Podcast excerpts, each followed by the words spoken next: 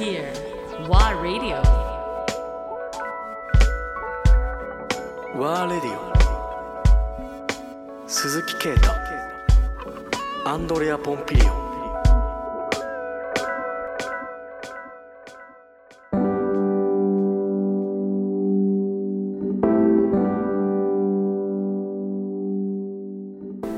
今日はもちろんねその金平さんに会いに来るっていうのが一番最大の我々のミッションではあったんだけど、前回まあいろんな話してる中で、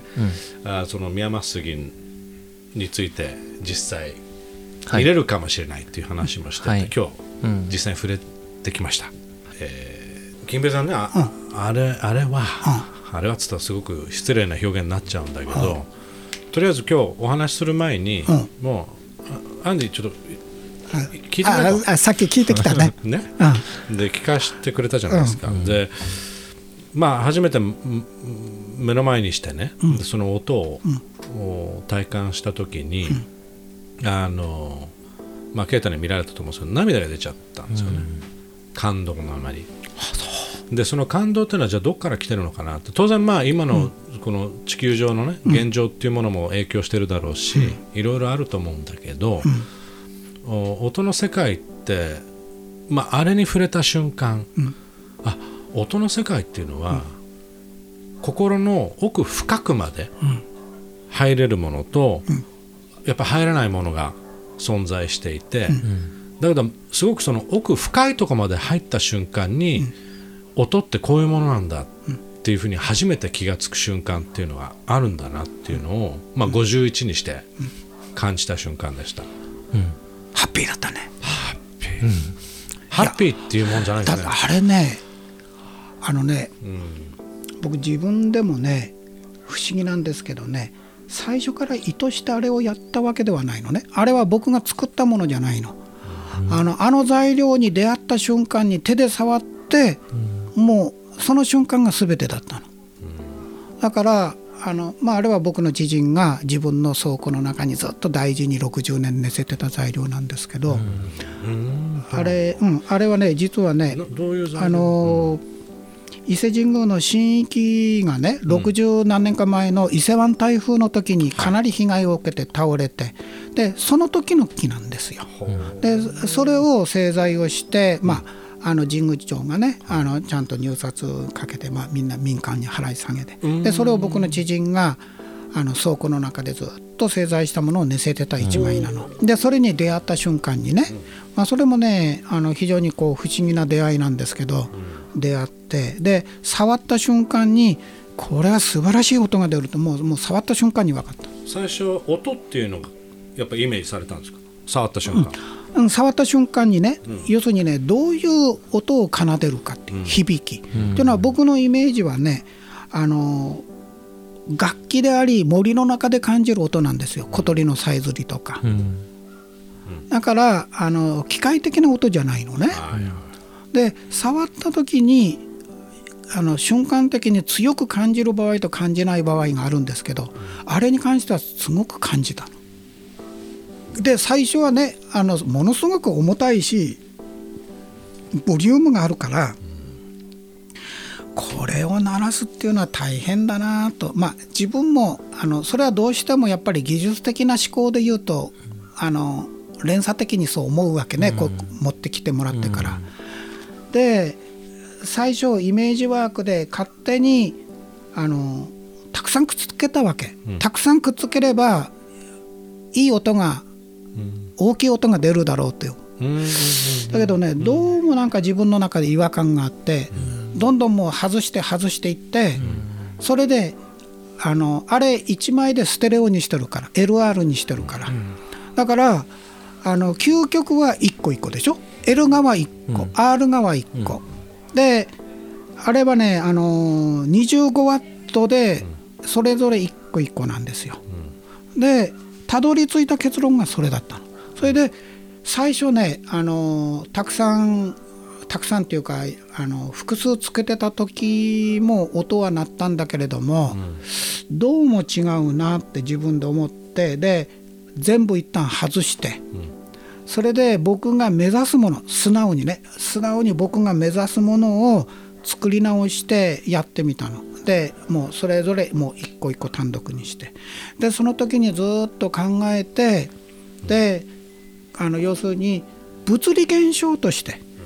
例えば自然界の中の自然現象っていうのと置き換えれば物理現象として人間の行為としてやるからね。だから物理現象として置き換えれば機械的に例えば音響技術という意味での技術に頼らずに、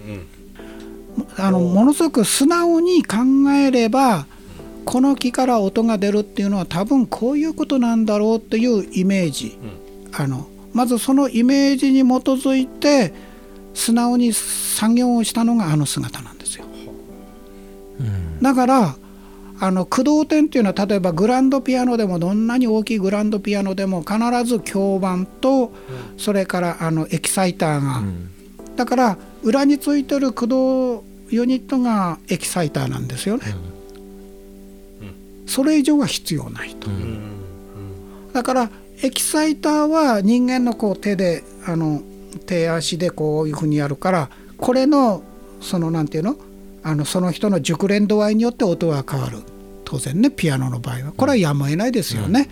だけどまああのスピーダースピーカーだから人間の手でやる部分を電気的な駆動でやってあげるだけで。あとはもう原理は全く同じだと、だからあのどちらかというと普遍的なね、あの構造、でそういうふうにね自分である瞬間思えた時にねもうスッと音が出る。で最初ねあの見に来てくれた人がねまああのねあの素直に正直にね強烈なことを言ってくれたの。僕がね素人だからねスピーカーとコードでもね線が短かったからね継ぎはぎにしてこうやって継ぎはぎにしてこんなやっててね、でこうで聞いてみて言ったらまあ音はそこそこ良かったんですよ。横山さんこれは僕許せない。これは絶対に許せないって言われてなんでってきょとんとして聞いたのね。あの彼あのミュージシャンでねすごい壊れだったんでね、僕らねこのスピーカーコードでもねもう何十万もするようなものを使ってねここのターミナルでもこういうものを使ってこうやって音を出してきた。こんなコードの使い方許せない。いやだってねあの右と左の線の太さも違えば線の種類も違うししかも短いからって言ってねこの短いのをね2本も3本も継ぎはぎだらけでね アンプにつないでるでしょ、うん、そしたらまあ専門語専門用語と言われたのはそのノイズだってね、うん、こうであれと。だけどそんなこと関係なしにいい音してるよねっていやだからそれはしてるだからそれが不思議だけどでも私としては許せない。だからちゃんとしたスピーカーコードでつないだやつを聞いてみたいとか言われてね。それでそこまで言われるんだったら僕もいくらお金ないって言ってもここまでケチっちゃいけないなと思ってね。それでスピーカーコードをねあのつながないやつでちゃんとしたやつを買ってきてつないで今みんなにね今聞いていただけるようにしてるんですけどあのあとねまたお見せしますけどね木の枝でもねたくさんここ開ってきて、ね、あるんですけど木の枝は僕のスピーカーの増幅部材なんですよ。でなんでかっていうとね森の中で生産されたどんなにねこう歪んでるように見えてもね繊維はちゃんときちっと通直で通直っていうか要するに途切れずにずっとこうつながってるんですよ。うん、そうするとこれにたわみを与えた時の理想的な音が伝わっていく、うん、だから木の枝が実は増幅部材であり電動材になる、うん、だからそれを実際やってみせないといけないから 僕のところに。だからほらそこにね木の枝があるでしょ、これはそういうことだったんですね、ね、そう、だからそれは山でねあの拾ってきたヒノキの枝ですけど、だからあれが今の例えばプロダクトで見た時には機械的にいろいろな金属を使ったり炭素繊維を使ったりするけどそんなに負荷をかけなくったって目の前にたくさんあるでしょ、ね、ただそれを使える状態に材料としてはね使える状態にどうやって管理をするかっていう管理の問題、それからどうやってデザインをするか、どうやって作るか。だからプロダクトの考え方もイコールその生産設備じゃないんですよ。機械設備じゃないんですよ。だからこれからねプロダクトの概念も変わるべきだと思う。そうですね